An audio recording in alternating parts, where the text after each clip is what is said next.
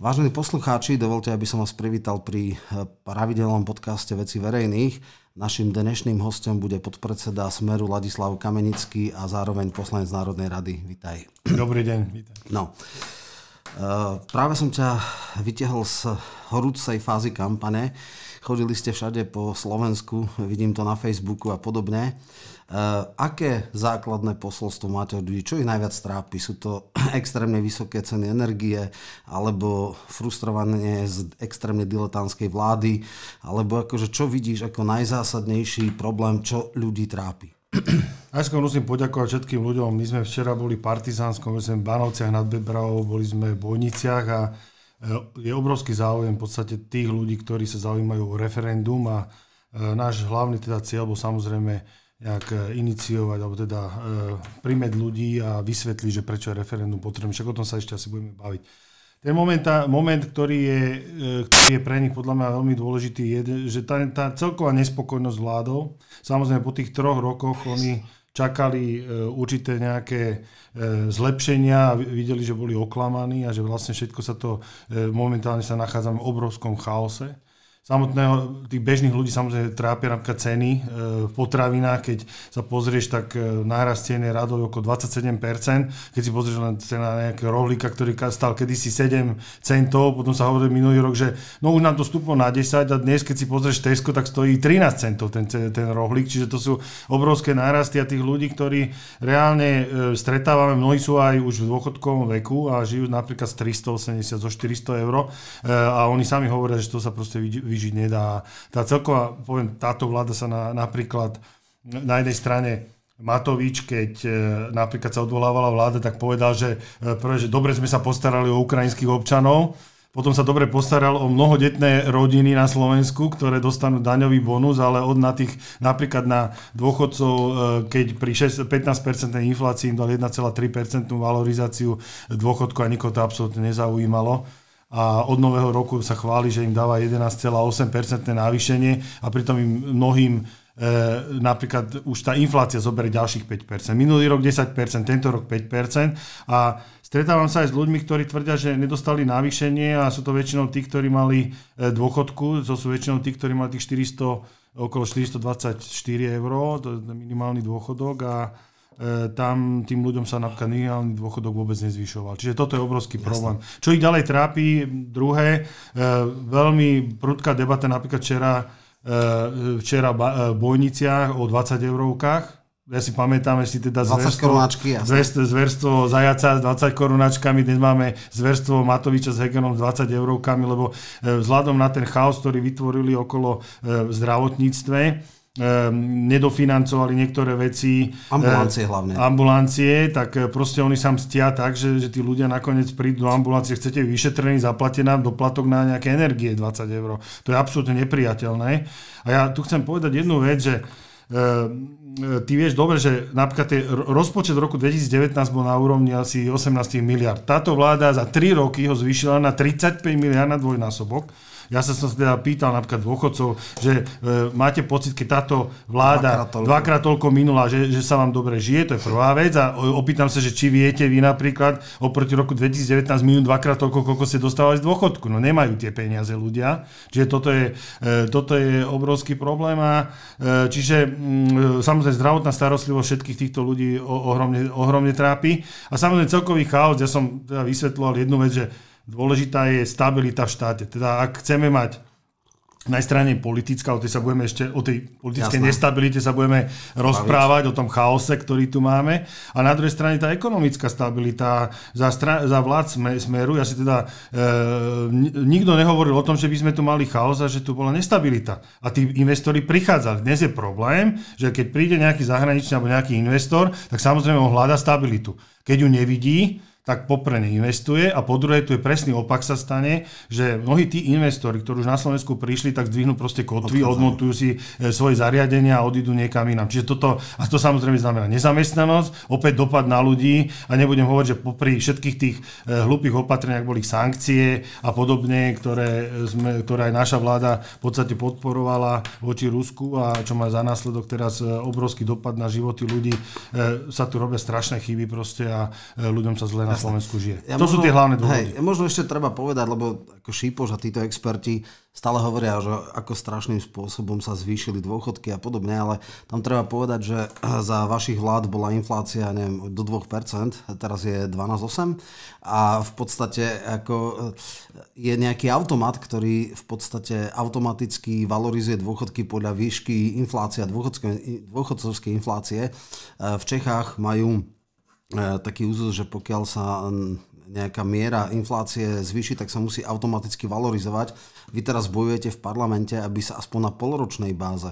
Čiže vlastne tí, tí dôchodcovia e, žili v absolútne nízkych dôchodkoch bez toho, aby boli valorizované, napriek tomu, že tá inflácia bola veľmi vysoká, e, tak ako to potom je extrémne zavádzajúce. Možno, že pre mňa e, niektorí ľudia, ktorí komunikujú so Šipošom, nehovoria, ale čo mi tu hovoríte o, o koľko ste vy komu pomohli. Napríklad hovorí sa tam aj o nejakých dávkach, ktoré sú naviazané na infláciu. Však keď bola nízka inflácia, keď reálne ceny e, rástli alebo nominálne veľmi pomaly, no tak akože jasné, že nebolo prečo e, no, teda valorizovať.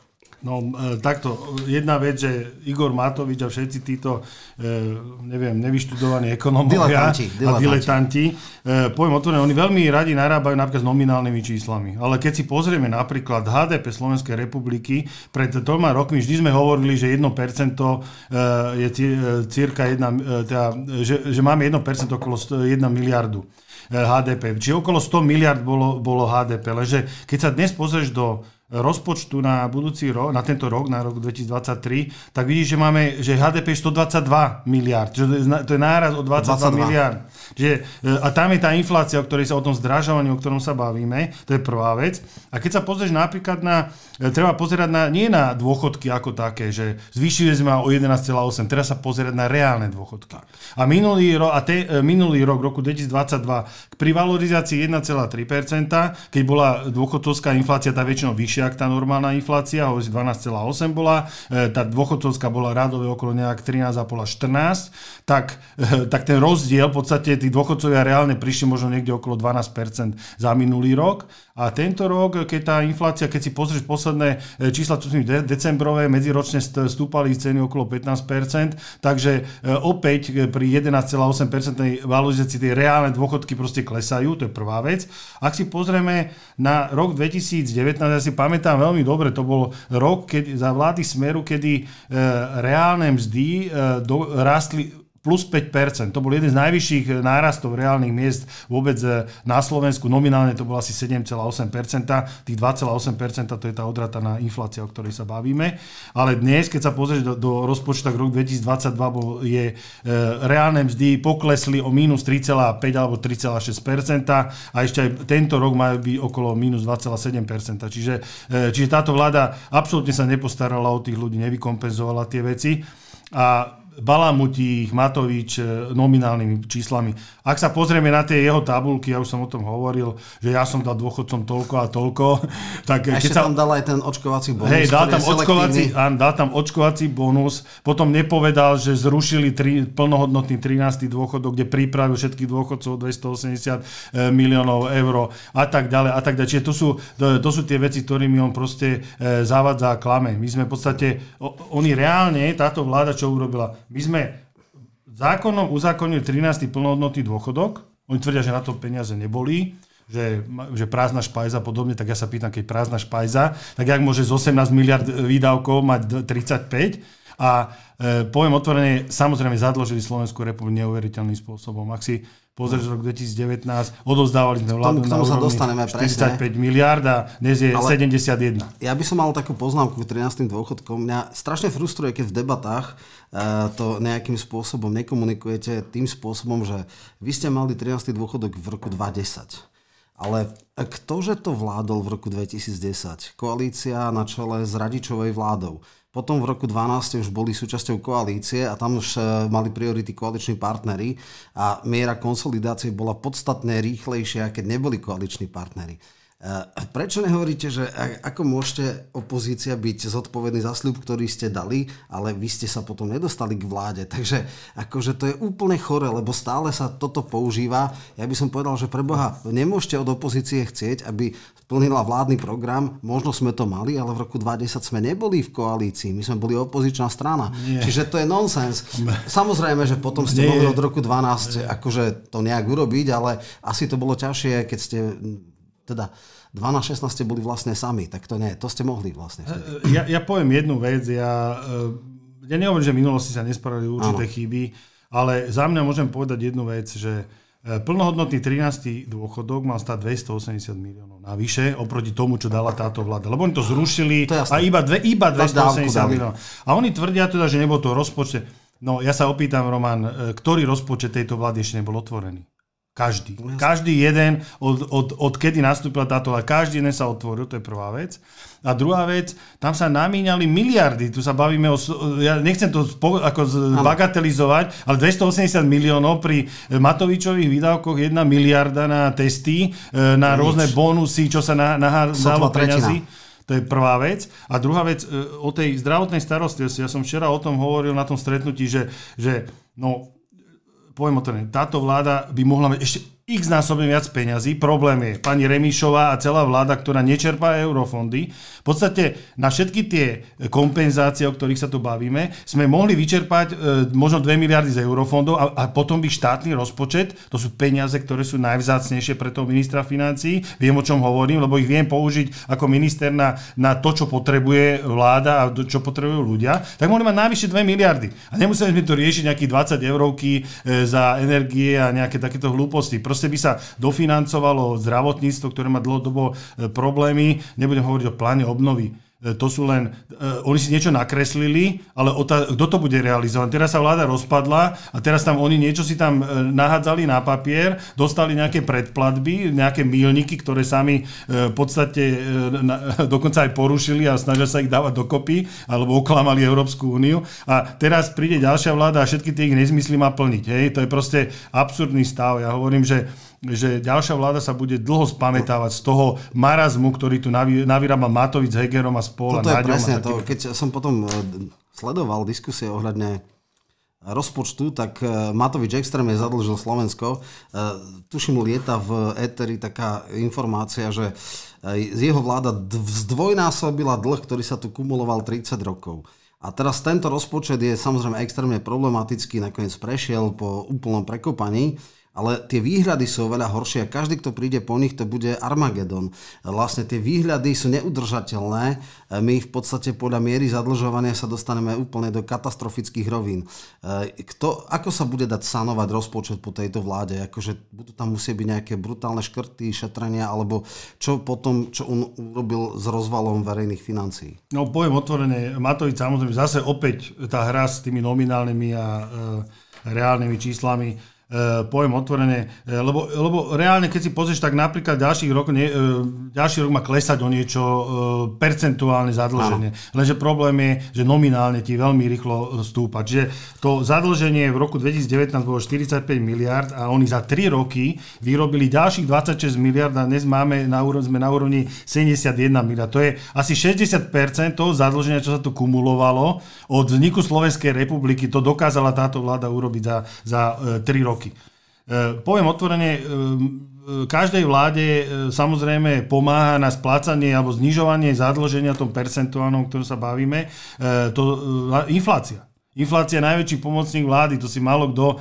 e, málo kto uvedomuje, že, že vládám inflácia proste vyhovuje, lebo na konci tie dlhy, ktoré navyrábala vláda, zaplatia obyčajní ľudia. A to sa proste dnes deje. To sú tie 30% e, nárasty ceny potravín, to sú tie nárasty energie a všetkého tohto. A táto vláda stále hovorí, že ako keby tu za všetko mohol Putin. Ja sa z toho niekedy mnohokrát smejem, lebo e, napríklad, čo sa týka Európy samotnej, už aj to, že je tu napríklad Green Deal, ktorom sa málo hovorí, e, tak napríklad Nemci zo 17 jadrových elektrární si zatvorili 14, išli zatvoriť posledné 3, potom zistili, že UH, nemáme elektrínu, tak ich nechali E, potom zistili, že už zavreli všetky uholné e, elektrárne, tak ich znovu začali obnovovať a vieš, kde kupuje Nemecko napríklad uhlie? No v Austrálii.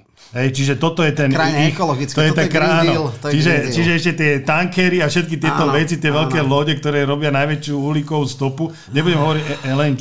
Rozdiel medzi LNG, keď sa bavíme o ekológii, LNG a medzi potrubným plynom, e, to môžu, môže zavolať sem nejakého ekologa, ten ti to vypočíta. To sú proste, e, samozrejme LNG sa, tam sú obrovské 15% straty pri tých zmrazovaniach, rozmrazovaniach, to všetko ide do, do vzdušia mnoho, mnohokrát. E, sú tam ďalšie problémy, napríklad tie tankery, to má takú uhlíkovú stopu ako, ako Mount Everest. Hej, čiže e, nebudeme sa to baviť. A ďalšia vec, že kúpeme ten, budeme ten plyn násobne drahšie kupovať, ako sme ho v minulosti kupovali. Samozrejme, dnes to každý po, po, v podstate sme to dohnali do situácie, kedy samozrejme aj Rusko, Rusko má zvýšené ceny a teraz porovnávať dnes tie ceny. Samozrejme, Rusko ako náhle zistí, že LNG je drahšie a chce predávať, tak tiež si bude prispôsobovať tie svoje ceny. Tam je aj v podstate infraštruktúra na to, aby sa uh, dal transportovať LNG, treba terminály a to sa nedá urobiť zo dňa na deň. Čiže... Terminál stojí asi jednu miliardu, Nemci ich budujú, nemali žiadny terminál, si povedzme. A e, ja, pre Sloven... ja poviem jedno, mňa zaujíma napríklad situácia na Slovensku. Tak my sme boli krajina, ktorá bola prvá na, z Ruskej federácie cez Ukrajinu, plynovod Bratstvo, išiel priamo na Slovensku. My sme jedna z najplynofikovanejších krajín, máme plyn pomaly v každej domácnosti a my sme boli prví nárani, ktorí sme ten plyn dostali. A dnes sme poslední, lebo my nemáme more, samozrejme, nemáme terminály, čiže my budeme čakať, kým ten plyn cez terminály pretečie cez potrubie, cez všetky krajiny. Sa sa minie, krajiny ako Polsko, samozrejme. lebo z Polska máme oni si, samozrejme, oni keď nebudú mať dostatok, nebudú pre seba, presne A my tak. budeme úplne posledná krajina. Čiže táto vláda absolútne kašle na priority na záujmy Slovenskej republiky. A toto ja považujem za obrovský problém. A aj táto vláda spôsobuje tú energetickú krízu, tie nárasty cien. E, nebudem hovoriť o tom amatérizme, chaose, ktorý tu vytvorila e, momentálne proste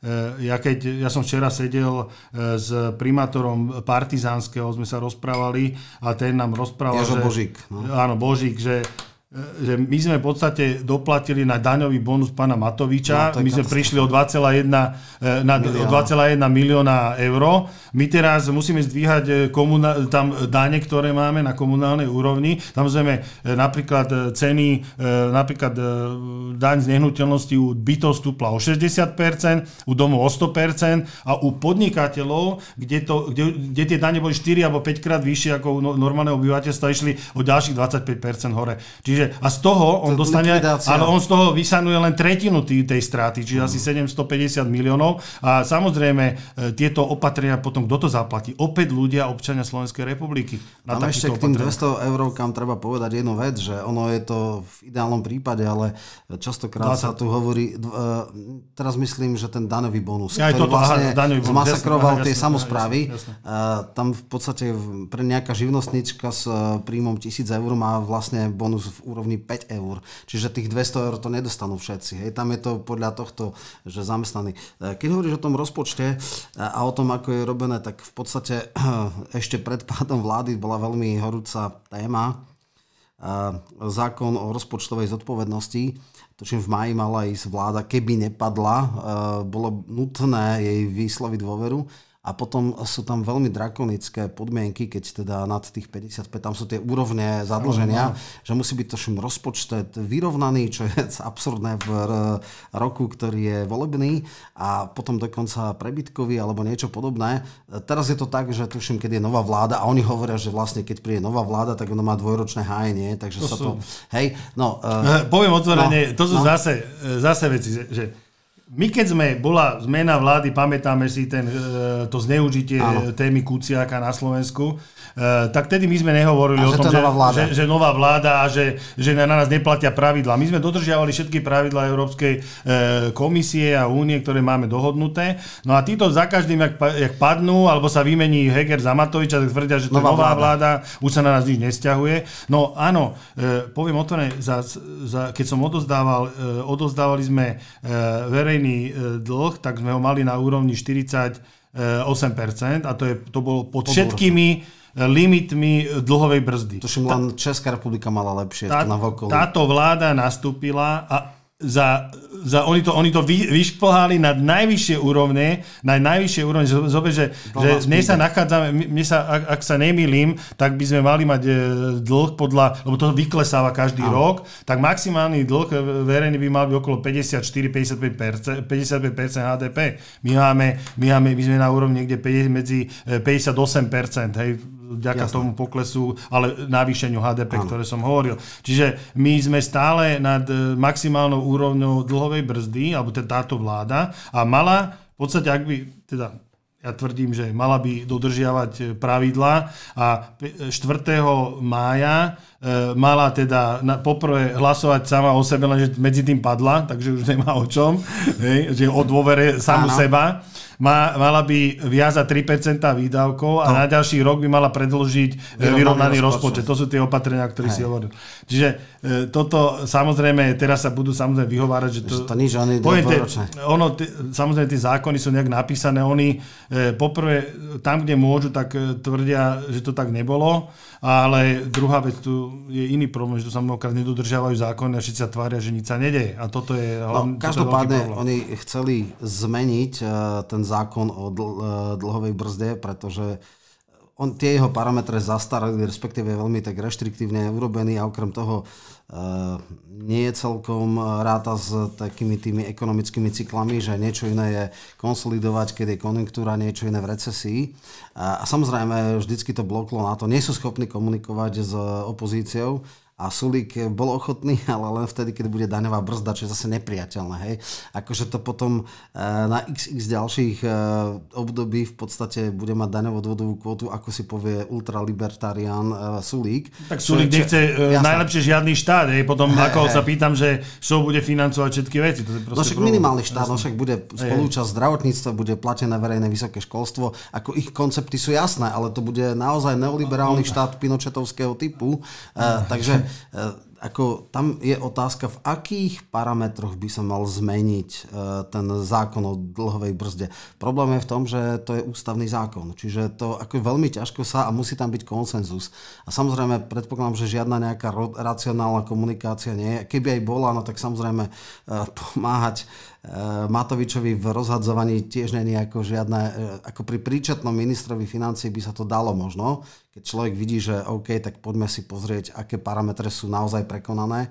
E, ako to teda vidí pre budúcnosť s takto postaveným ústavným zákonom do daňovej brzde, e, dlhovej brzde, je možné ďalej fungovať napríklad v čase recesie, lebo to potom môže veľmi ako napríklad investície osekať. A no ja, ja poviem jednu vec. Ono v podstate bola určite, ak si pamätáš, táto vláda sa zavie, zaviazala zaviesť tie e, výdavkové, limity. Výdavkové, čo bol a to, s tým, pri... to s tým sú, no, no. súvisí. No. A oni v podstate to mali e, programom vyhlásení vlády a bol to jeden z milníkov, na základe ktorého mali dostať peniaze z plánu obnovy. A oni, oni to akože prijali, ale neprijali to ústavne, prijali to len v zákone o rozpočtových pravidlách, čo tiež je akože na, na hrane, ale dobre. A teraz, čo sa, čo sa stalo? No, samozrejme, že Matovič e, mal sa dohodnúť napríklad s radou pre rozpočtov zodpovedať nejaké metodike, na základe ktoré by sa tie výdavkové limity vypočítavali. Samozrejme sa nedohodol, aby ich nemal tie výdavkové limity a oklamal cel, celú Európsku úniu. Čiže toto bol hlavný problém. Potom to teraz sanovali, do, niečo, sa, niečo sa dohodlo, no a e, celý koncept e, toho, e, takto, je to dosť zložité technicky, ale, ale vysvetlím, že veľmi sa to budem snažiť zjednodušiť, že, že výdavkové limity v určitom zmysle nie sú úplne kompatibilné s tou dlhovou brzdou a to priznáva aj Rada pre rozpočtovú zodpovednosť a určité úpravy boli, boli potrebné. Samozrejme, ja za seba poviem, my chceme, aby najprv táto vláda odišla a môžeme sa tým odborne zaoberať, len ja, ne, ja nemôžem sa odborne zaoberať s Matovičom. E, s Matovičom. Proste ako e, to, to určite nie. To určite to nie. Ja osobne poviem otvorenia Matoviča, nepovažujem ani ako tie diskuzie s Matovičom aj v televíznych reláciách, ja mu nebudem dávať kredit, ja poviem otvorene, lebo e, on, on poprvé je to plagiátor, nemá ani titul a proste tento človek nemá byť nikdy ministrom financí. Čiže treba sa s tým samozrejme zaoberať. Poviem ešte jednu vec, že minulosti my sme chceli úplne banalitu v rámci zákona rozpočtovej zodpovednosti alebo banalitu zmeniť ten hrubý dlh, na, ktoré, na základe sa, ktorého sa to uh, riadia tie jednotlivé uh, potom sankcie, na, na čistý dlh, aby sa v podstate Slovensko mohlo, mohlo financovať, uh, ľahšie financovať. No táto, aj ten Heger, ktorý bol aj ministrom financií, v podstate Matoviča má dneska ešte aj v minulosti bol členom finančného výboru, nikdy sa tam neukázal. Nikdy sa tam neukázal. No a keď sme potrebovali napríklad zmeniť len túto vec, aby sme sa ľahšie financovali, tak e, vtedy nám to všetci odmietli. Ja, som, ja som bol lídrom tých rokovaní, nikto neprišiel a potom som povedal, že toto nemá zmysel. A dnes oni by chceli od nás, aby sme im v podstate umožňovali, umožňovali ďalej v tomto chaose vládnuť. My povieme jedno, my budeme e, dovtedy, e, ja dovtedy sa nebudem zaoberať týmito vecami, dokedy tu bude Matovič a Heger a spol, takíto ľudia nemajú čo riadiť. No, dokonca Miro Kolár povedal, že teda odhľadnú zo tej retoriky, že mafia a tak ďalej, ale že ju vystrelili diletanti a kvintesenciou diletantizmu je Remišová a Matovič. Takže e, koaličný poslanec, teda bývalý koaličný poslanec, takto hodnotí svojich kolegov. Naozaj to je ako najrídzejšia esencia diletantizmu. A vráťme sa na chvíľku ešte k, k referendu. Mne píšu ľudia, ja som pred nejakým časom dosť veľa pamätám a hlavne takých, čo aj zapamätajú. A ja som povedal, že prvého, ten Matovič dal opozícii obrovskú nahrávku na smeč, keď bolo to známe rozhodnutie ústavného súdu, tak on zohral takú tú etídu, že teda prezidentka napľula 600 tisíc ľuďom do očí a ako je strašné akože za to referendum. A vtedy povedal a dal to, čo sa dá hľadať alebo považovať za verejný prísľub. A on povedal, že ak príde na referendum toľko ľudí, ako získala hlasov koalícia, ktorá získa 95 mandátov, teda ústavnú väčšinu, takže garantuje, že všetci jeho poslanci zahlasujú za referendum, respektíve za skrátené volebného obdobia. Samozrejme, že sa mu to nedá veriť. Samozrejme, že on sa neuvedomuje, že klame. Samozrejme, že on bol taký hlúpy, že ani netušil, že mali v programe zákaz takéhoto typu referenda a tomu musel podať Ondro Dostal z koaličnej e, strany. E, takže o to nejde, ale e, minimálne treba, alebo prečo sa nevyužíva takú, takú nejakú vec, to, to kvorum je strašne vysoké a veľmi ťažko sa bude teda plniť, ale hrať na to, že legitimita tejto vlády, alebo takto, že opozícia má vyššiu legitimitu, ako mala predchádzajúca koalícia, to je podľa mňa silný mílnik, a teda povedať 1 300 to je počet e, voličov, ktorí volili túto koalíciu. Jedna vec. A potom normálne však ako, ako happening. Ja viem, že verejný prísľub je právnická, e, by som povedal, inštrument, právny inštrument. Ak niekto verejne povie, ak sa splní A, tak ja splním B, sa to dá vymáhať. Hej? Napríklad Elon Musk povedal, že kúpi akcie Twitteru, mm. potom si to ako keby rozmýšľal a hrozilo mu mnoho miliardové pokuty. No. Čiže ako jasné, že rozsudok nebude, ale akože dávam taký e, návrh do placu, že hrajme s touto kartou. On niečo povedal, mňa strašne frustruje, že Matovič klame akože denne a nikto sa už ani nezaoberá tým, aby vyvracal jeho lži. Ale ako keby Fico alebo niekto z opozície povedal niečo, tak všetci to rozzoberajú. Všetci hovoria, aký je to luhár, aký je to podvodník. Keď hovorí Matovič, tak sa máme, to je blázon. Ale on není, že blázon, však to bol šéf stále najväčšej politickej strany koaličnej, e, bol ministrom e, financí, bol premiérom, stále kontroluje najväčší poslanecký klub v parlamente. Ako, ja neviem, e, aspoň ako politický happening. Treba prísť a držať ho za, za slovo, chodiť, oslovať jeho poslancov. Váš boss to povedal, tá tlačovka sa dá nájsť, jednoducho je v archívoch, je na YouTube a tak ďalej. Zaujímavé, že nikto toto nevytiahol v podstate v diskusii, v debate a skúšať chodiť za Halákom, alebo za Kozelovou, alebo za takýmito super osobnostiami, ktoré sú v klube. A povedaný, váš boss povedal, že máte hlasovať, keď teda bude 1 300 tisíc. Nechcete hrať aj touto kartou, lebo on vám dáva nahrávky na smeč a vy ich ako keby ako nehávate tak. No, poviem otvorené. E, podľa mňa takto, Matovič, ty si povedal, že je blázon, ja hovorím, on je nebezpečný blázon. A to je ešte horšie, lebo to, čo narobil s celým Slovenskom. Ja poviem o tom, on má samozrejme tie jeho ťahy, ktoré on robil, on majú vplyv na tých všetkých ostatných tých dejateľov okolo e, neho a e, ono sa je také pomenuje, že, že loď bláznov a vždy, keď je kapitán blázon, tak všetci ostatní sa trošku zbláznia. Hej. Čiže to je, to je obrovský problém momentálnej vlády, že keď oni začnú hrať podľa tých jeho kariet, tak proste e, tak bude tu ten chaos, ktorý tu dnes vidíme. To je prvá vec. Jeho verejné prísľuby, povedzme otvorene, keď je niekto schopný podať demisiu a ísť ju vytrhnúť v prezidentskom ja, ja paláci z rúk niekomu. To, to je jasné. Tam ja som, to, čo... to je proste, on je úplne iracionálny, ale jedna vec je dôležitá e, povedať pri tom referende a toto my chceme povedať a nám na to Matovi, Mato, lebo vie, vieš, že mnohí ľudia sa uspokojujú s tým, že koalície, však koalícia povedala, že budú predčasné voľby, tak na čo referendum? Však tam netreba ísť, aj tak bude neúspešné a podobne takéto nezmysly. No tak e, ja poviem jednu vec, že, že e, keď si to zober z opačnej strany, ak tí ľudia dnes nepôjdu do toho referenda, tak v podstate čo sa stane? Sú len, sú, je len možnosť taká, že e, zmení sa ústavný zákon, ktorý, na ktorý musí byť 90 v parlamente, aby vôbec mohli byť predčasné voľby. No a keď si pozrieš, tak tuším, že Hegerko zbiera tie svoje hlasy jak anketár, jak anketár, potom ho vyženú ešte aj z klubu a on cez Facebook skladá novú uh, vládu, to som to je ako absur, absurdné, to som ešte nevidel.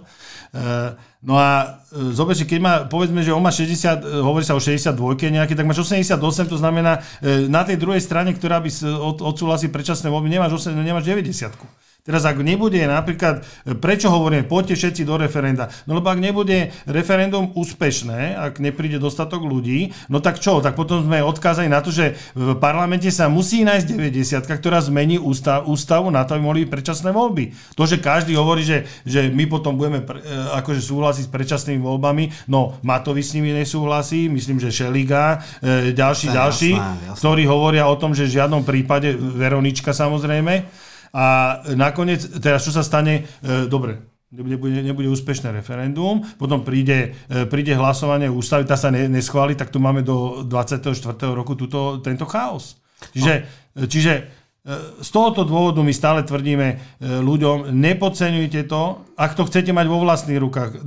Demokracia je o ref, práve o referendum. Referendum je najvyššia forma demokracie. Prídite, pokúsme sa o to. Ja nehovorím, že to bude ľahké. To kvórum je strašne vysoké. vysoké. Práve o to tak, ide. jak povedal aj napríklad e, doktor Drgonec, dnes ani nevieme číslo, presné. Vieme, že okolo 2,2 milióna, ale dobre, keby, sme to, keby to bolo na hrane, tak zase sa začne e, špekulovať Jasne. o tom, že či je toľko alebo onolko voličov. Čiže aj ministerstvo vnútra Mikulet mal jasne povedať, toto je číslo, e, ktoré keď sa prekročí, tak to, to referendum Bude je úspešné. úspešné. Čiže ja hovorím jedno, e, tí, ktorí chcú mať aspoň ako tak niečo v rukách, nesmú veriť tejto vláde, že, ktorá hovorí, že, že bude predčasné, budú predčasné voľby. Potom povedia, Kolár povie, však ja som bol za predčasné voľby, voľby. Témo za predčasné voľby onen, tak, ale nenašla sa 90 No a budeme... Kolárovi môže veriť. To, to je, ale ja chcem inú vec. To nie je, že je už nejaká dohoda. Naď hovorí Jarko Naď, že on má 90, 60 blokačnú väčšinu alebo blokačnú, blokačný počet poslancov, ktorý by mohol zablokovať. Mimochodom, nevie vôbec rátať, lebo blokačná väčšina 61. Hej, lebo... 61, samozrejme. No, to je no, to, čo som to hovorí, že to 62 áno, áno. nejaká. No. no a uh, v podstate tým pádom uh, môžu to zablokovať. Otázka je, že zatiaľ to vyzerá tak, že 76 Heger nedá a potom môže nastať už iba natlaková vec, že bude vláda, ktorá ale že nikomu nebude vyhovať, pretože ani koalícia, ani opozícia nechce úradnícku vládu, ktorá nemá de- z definície šancu získať väčšinu.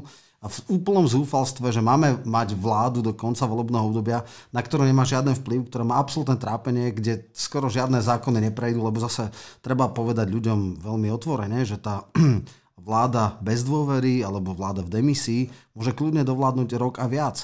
Máme Rusnokovú vládu v Čechách, ktorá nikdy nezískala dôveru a mala to 14 mesiacov. Hej. To znamená, že, že e, toto je možno jediná motivácia, aby aj tí, ktorí veľmi nechcú, tak e, nakoniec e, podporili predčasné voľby. E, ja teda odhadujem, že pravdepodobne to bude v septembri a že nakoniec to bude tzv. poznala nevyhnutnosť. Samozrejme treba tiež povedať, že dá sa to teoreticky aj 76 vyvolať, ale trvá to 3 mesiace. Ak by 76 ľudí sa dohodlo a bola by neuznášania schopná Národná rada, tak sa dá rozpustiť. Je to problematické. A ešte jednu vec, ktorá mňa dosť vyrušuje v tých debatách, kedy sa hovorí, že jediná šanca je prijať špeciálny ústavný zákon. E, tak toto povedal ústavný súd. Ale zároveň treba jasne povedať, že prijalo sa ústavná úprava, ktorá neumožňuje ústavnému súdu posudzovať ústavné zákony a keby sa použil model, ktorý už dvakrát sa odskúšal, to znamená, že sa len skráti volebné obdobie, ústavný súd by bol brblal, že to je neestetické, právne nečisté, neviem aké, ale nemal by kompetenciu zrušiť toto, tento ústavný zákon. Čiže eh, keby aj neprešiel ten uh, Svrčekov a Hala, uh, uh, no, smer, smer rodina, ktorý je dneska a potom je ešte v zálohe Tarabov zákon, tak dá sa aj tretím spôsobom e, skrátiť volebné obdobie. Nebolo by to síce podľa úzus ústavného súdu, ale ústavný súd by mohol akurát ako mať výhrady, ale nemal by už šancu zrušiť tohto, tento ústavný zákon. Čiže tie možnosti, jediný problém je, ako sa dostať k 90 No, ja, ja poviem o tom, ja poznám tieto uh, aj tvoje názory, aj tie teoretické možnosti, ktoré tu vznikajú. Uh, ja poviem o tom, v normálnej krajine, keby padla vláda, a boli tu normálni politici, tak e, normálne sa, sa stretnú a sadnú si a povedia, no dobre, tak kedy tie predčasné voľby, lebo nebudú ťahať tú krajinu v takomto marazme a ešte v tejto dobe, keď je, e, vidíme, energetická kríza rôzne, máme tu e, v podstate tú inváziu na Ukrajine a podobné iné problémy, tak ešte, ešte tú krajinu v podstate nejakým spôsobom drásať ešte viac, tak každý normálny politik by bol za to, rozdajme na novo karty, urobme predčasné voľby. No ale my to vidíme, my to nemáme normálnu, normálnu vládu, tak zoberme si tento Heger tu pobehuje, jak hovorím, jak v materskej škôlke, dáva si dresy a odkazuje cez Facebooky Sulíkovi, aby mu dal 70 Česku, potom e, sa chce nanominovať Sulíkovi, Sulík mu odkáže, že, že na jeho klub a povedal, že v žiadnom prípade. To Proste, ale po no ale, ale, ale, ale hovoríme tu o, dobre, tak Matovič je iracionálny, tak, alebo teda, že je taký, aký je, že jeho by mali vyšetrovať asi nejaké iní, iní doktory doktory, eh, tak eh, to, to každý vieme. Ale ja som si nikdy nemyslel, že, že poviem toto, že, že napríklad Richard Sulík eh, sa správa menej racionálne ako, ako Matovič. Matovič jedno vie, že on nechce predčasné voľby a chce sa držať pri moci a pri, vlastne, pri tom korite čím dlhšie. Ale napríklad Sulík, ktorý inicioval vlastne odvolanie vlády, vláda padla, vláda padla a potom vlastne on povie, že tak poďme skladať 70 Česku, nechceme predčasné voľby, a myslím, že tí jeho voliči sú z toho takí zmetení, že ja si, ja, ja si osobne e, myslím, ak e, sa niečo nestane, tak Sulík bude mať obrovský problém vôbec sa dostať do Teraz parlamentu. mal 5-6 a tam hey, je problém, že dokonca jeho klub je príčetnejší ako on sám. No práve. Lebo on prišiel s tým, že teda však v poriadku, dohodneme sa, Eh, len oni povedali, že toto všetko trikrát sme povali vládu, toto od nás ľudia neočakávajú, už teda buďme konzistentní. Problém je v tom, že eh, pôvodne ten zákon, ústavný zákon eh, Svrček Hajšelová chceli podporiť aj Saskári, ale, a to je to podstatné, s tým s tou travičkou studny Kolíkovou, ktorá tam dala no. zákaz referenda, referenda. Ústavný zákaz Pres, referenda. Presne. A to je samozrejme nepriateľné pre smer. Ako neviem si predstaviť, ako by toto vysvetlili voličom, keby ste takúto pozmeňovák podporili, alebo nie, že vy by ste to nepodporili, on by náhodou prešiel a potom by sa hlasovalo o celkovom ústavnom zákone. Čiže to je ako nášľapná mina, ako, ako nie je možné to dať. Plus teda prišiel teraz eh, vetrák s eh, Šeligom, dali ďalší pozmeňovák, ktorý tam akože prílepok chceli dať e, garanciu špeciálnej prokuratúry. Mimochodom je to úplná hlúposť, pretože na odstranenie e, Lipšica netreba zmenu zákona, ale stačí sa pozrieť na jeho previerku. Tá jeho previerka extrémne smrdí, čiže ako špeciálna prokurátor môže byť, ale on tam nikdy nemal byť a on sa dá zlikvidovať e, re- revíziou previerky, ale to už je detail. Poďme teraz k tomu, že povedzme, že sa nájde 90 na ten zákon, ale toto bude cena. Ako smer bude riešiť? Ako môže podporiť zákon, kde bude zákaz, e, zákaz e, referenda? No, ja poviem, poviem jednu vec, ak my považujeme referendum za uh, vrchol demokracie, aj sme preto, však zoberme si, že uh, keď hovorím o Matovič, ak Matovič, uh, on bol ten, ktorý stále hovorí, že pomaly, pomaly na všetko poďme robiť referendum a dnes je, dnes je zásadne proti referendu a podobne. A to robia všetci. Všetci robia, zober aj toho Šeliku, čo si spomenul, aj tú Kolíkovú, ktorá uh, chce vyhodiť referendum. Oni robia všetko preto, aby tie predčasné voľby proste neboli. A to je proste problém. No a e, tu je zásadná vec, e, ktorú treba povedať aj tvojim poslucháčom, že ak by bolo referendum, ktoré sme my iniciovali úspešné, tak na, na to, aby boli predčasné voľby, bude stačiť 76. Nebude musieť byť tá 90, o ktorej tu stále, stále hovoríš, lebo e, ja hovorím, tá 90 sa tam nenájde. Hej? A tie ceny, ktoré si oni dávajú, sú pre, len za to, aby, aby sa nič neurobilo. Čiže, studní, hej, otravia ten zákon. Hej, a to aj vidieť, že napríklad Sulik nemá ten svoj klub vôbec v rukách a že proste každý si tam robí, čo chce. Tam si každý bude dávať nejaké výho- to sú výhovorky. E, Šeliga povie, že toto chceme, do, aby sa nez- špecializovaný súd nezrušil, nebudeme spomínať prokuratúra, prokuratúra. prokuratúra, čo všetko sa tu natvor, e, nastváralo e, v tejto oblasti a samozrejme a bude hovoriť, že treba odtiaľ vyhodiť referendum. Ja sa teda pýtam, demokrati z Osasky, teda keď sa vám takto referendum nepáči, tak toto je demokracia podľa vás? Čiže e, vlastne, ja, ja poviem jednu vec a to si dovolím povedať, že že včera bola debata aj na tých stretnutiach s tými ľuďmi o tom, oni, oni normálne ľudia začínajú porovnávať, že ako bolo za socializmu, ako je dnes. A čo tam vlastne, keď štrngali tými kľúčami v 89. tam im bolo slúbané, budete sa mať lepšie, budete mať viac peňazí, budete mať lepší život, potom budete mať slobodu slova, budete si môcť povedať, čo chcete. Hej? A dnes to vidíme, Luboš Blaha e, vypnutý Facebook, e, stíhajú e, všetkých tých, ktorí sú trošku kritickí voči neoliberálnej nejakej doktríne. Ďalšia vec, ľudia sa majú v podstate stále horšie, lebo všetko je drahšie voľný trh urobil, alebo teda kapitalizmus spôsobil to, že všetko je tak zdražilo, že tí ľudia nie sú vlastne schopní e, z toho vyžiť. A druhá vec, že dokonca e, riešili, že, no, že za socializmu ešte tí Romovia robili, hej, keď Jasne. bolo treba. Dnes sa im dávajú peniaze, len aby mali, e, mali dávky. Hej. Čiže tí ľudia to reálne porovnávajú a to už je, to som povedal, kam, kam sme to teda dopracovali za tie roky od, od tej nežnej revolúcie. Čo sa týka Luboša Blahu, jeho ostentatívne ignoruje verejnoprávna média a vôbec všetko je komerčné. No, Čiže to, to je on má absolútny ban, čo je nonsens, aby predseda, podpredseda uh, najsilnejšej opozičnej strany v podstate hm, bol zakázaný v médiách. To je, to je úplný nonsens. On chodí iba do alternatívy. Dobre, toto vieme. No vyrábajú sa, dobre, ale vyrábajú sa tu aj čierne, čierne zoznamy, ak si pamätám, Gerulata, hej, kde bol Edov Chmelár a neviem, kto všetko sa tam objavil. Čierne listiny. Čierne listiny, tak. že pomaly týchto ľudí nie. No áno, podpredseda Smeru, ktorého, e, ktorého v podstate odmieta už pomaly verejnoprávna televízia. Než on vôbec nebol. No, on bol, on bol keď, trojke raz. Keď, keď, keď, keď, v Markize.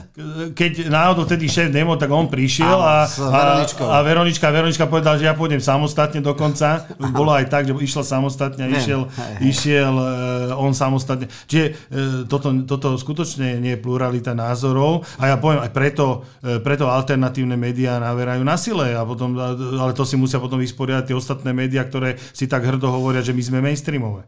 Ešte keď komerčné médiá, samozrejme aj oni sú vysielateľné na základe licencie a mali by byť nestranný vyvážení, ale absolútny škandál je to pri verejnoprávnych médiách. Tam to neexistuje žiadna, žiadne ospravedlnenie.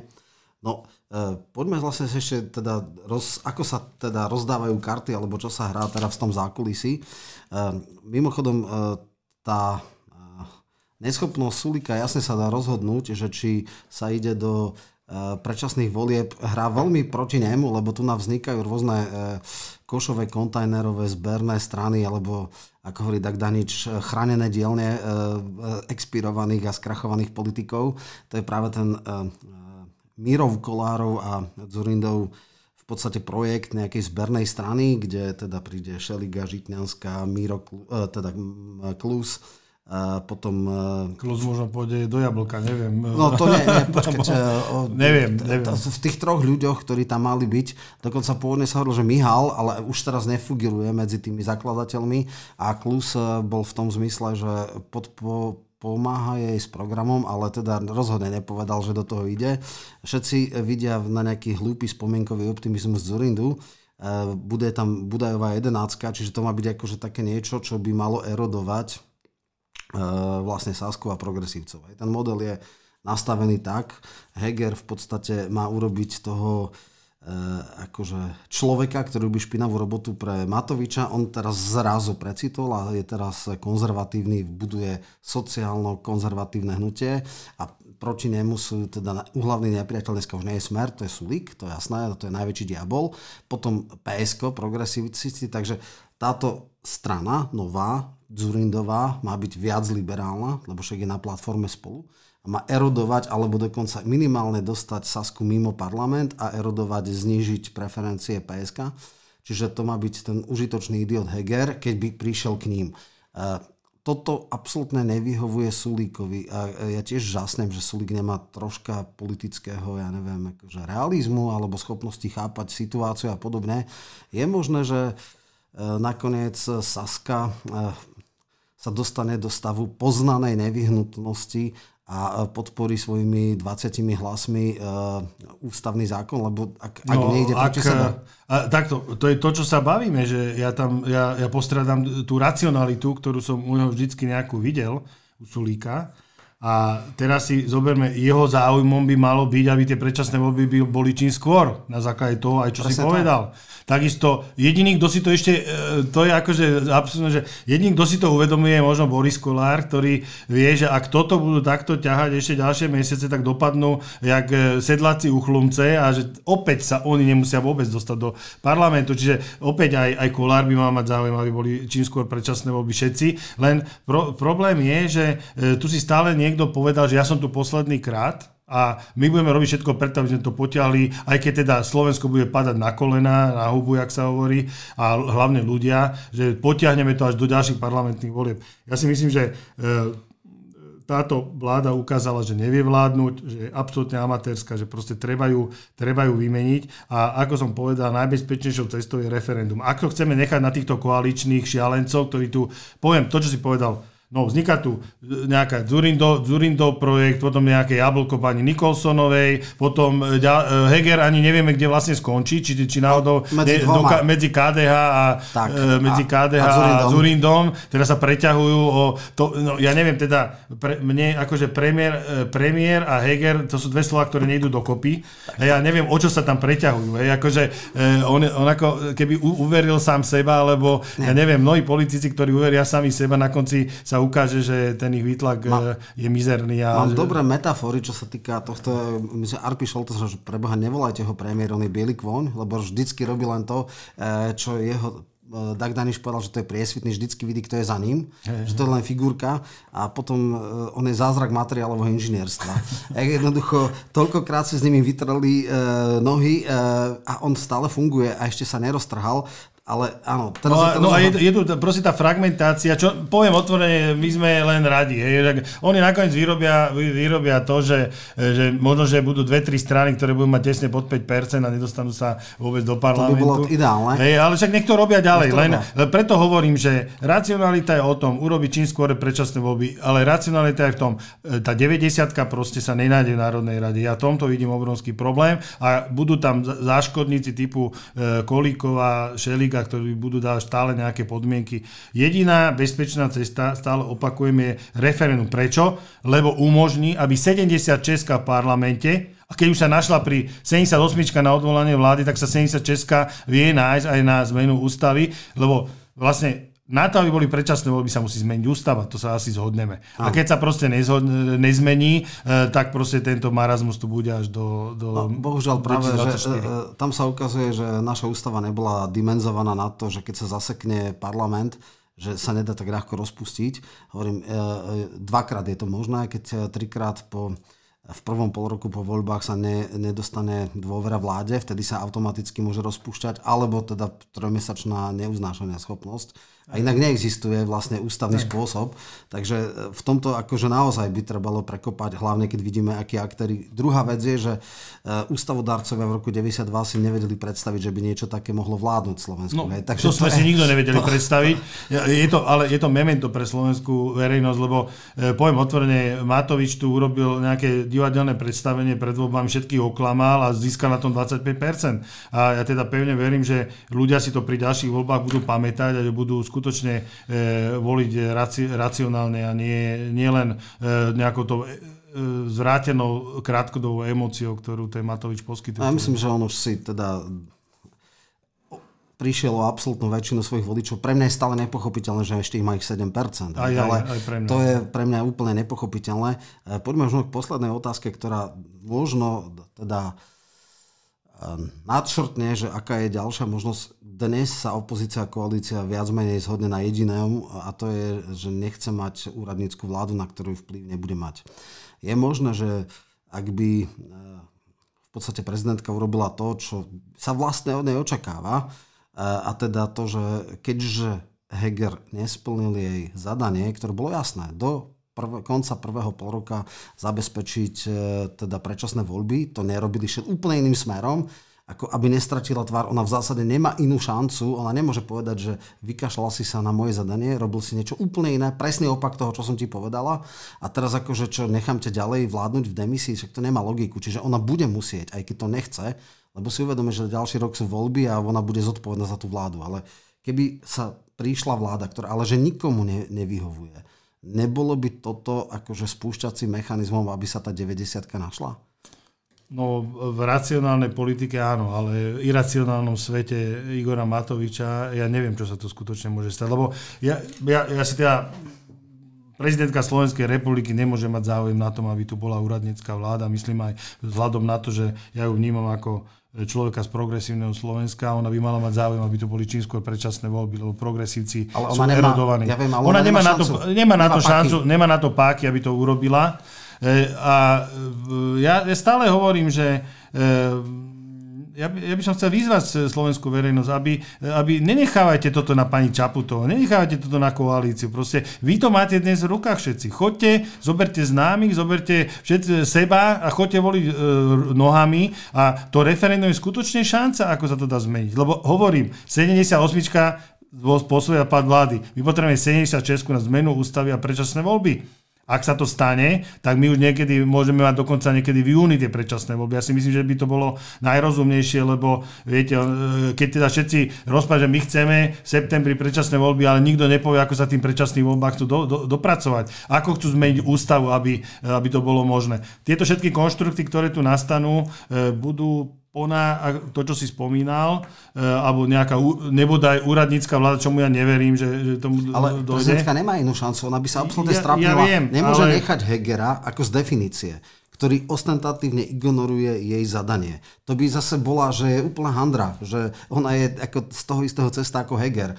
Jednoducho ona mu jasne povedala a dala mu jasný termín. A ona povedala, veľmi nerada, ale nemám no, inú šancu. Jednoducho musím dať niekoho, kto no, bude No pani robiť. prezidentka prevezme, tak, takým spôsobom prevzala zodpovednosť vôbec na, za to, čo sa deje na Slovensku. A samozrejme tá vláda musí žiadať o e, dôveru, dôveru a programové vyhlásenie vlády. Jasné. A toto, čo si hovorí, že by sa to opakovalo do, ne, do ne, nemuselo by sa opakovať. Nie, ona môže v demisii... Alebo bude uh, demisii, dobre. Uh, počkaj, napríklad Radičová vláda bola 5 mesiacov v demisii. A chcem ešte inú vec povedať. Rusnoková vláda bola 13 mesiacov v demisii. Ja, Hej, tam není už limit, že musí každý ja, mesiac. Poviem otvorene, e, ja by som to e, chcel, zase opäť by som chcel povedať, že nenechajme to na týchto ľudí. Proste treba ísť do toho referenda. To je jediné normálne riešenie. Ak to referendum nebude úspešné, bude tu zase len chaos a bordel, ktorý tu dnes vidíme.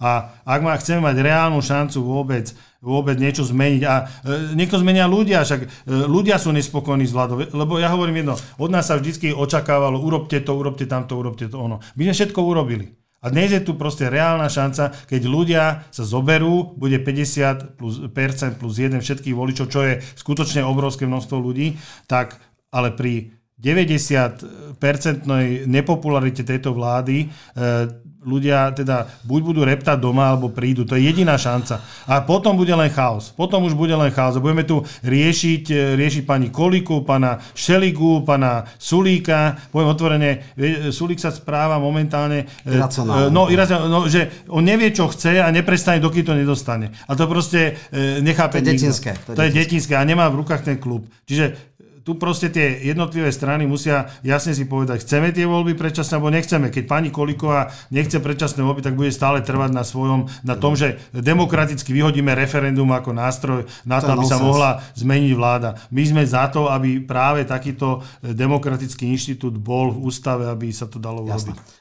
Myslím, že momentálne to asi, ja, ja ťa chápem, že ty chceš teoreticky vyriešiť všetky problémy, ale je to Matrix, ktorý má veľa, veľa neznámych momentálne Jasne. a ja by som sa sústredil určite na, na, te, na túto sobotu a e, chcel by som opäť vyzvať všetkých ľudí, aby Ja teda určite prídem. E, veľmi pekne ti ďakujem za tento apel. Myslím si, že naši poslucháči v absolútnej väčšine pôjdu k referendu. Treba možno ešte povedať, že úspešné referendum vychádza v zbierke zákonov ako zákon a je tým pádom záväzné. Presne tak. Takže naozaj je to v rukách ľudí, len musia prísť. Ďakujem. Ďakujem pekne za pozvanie.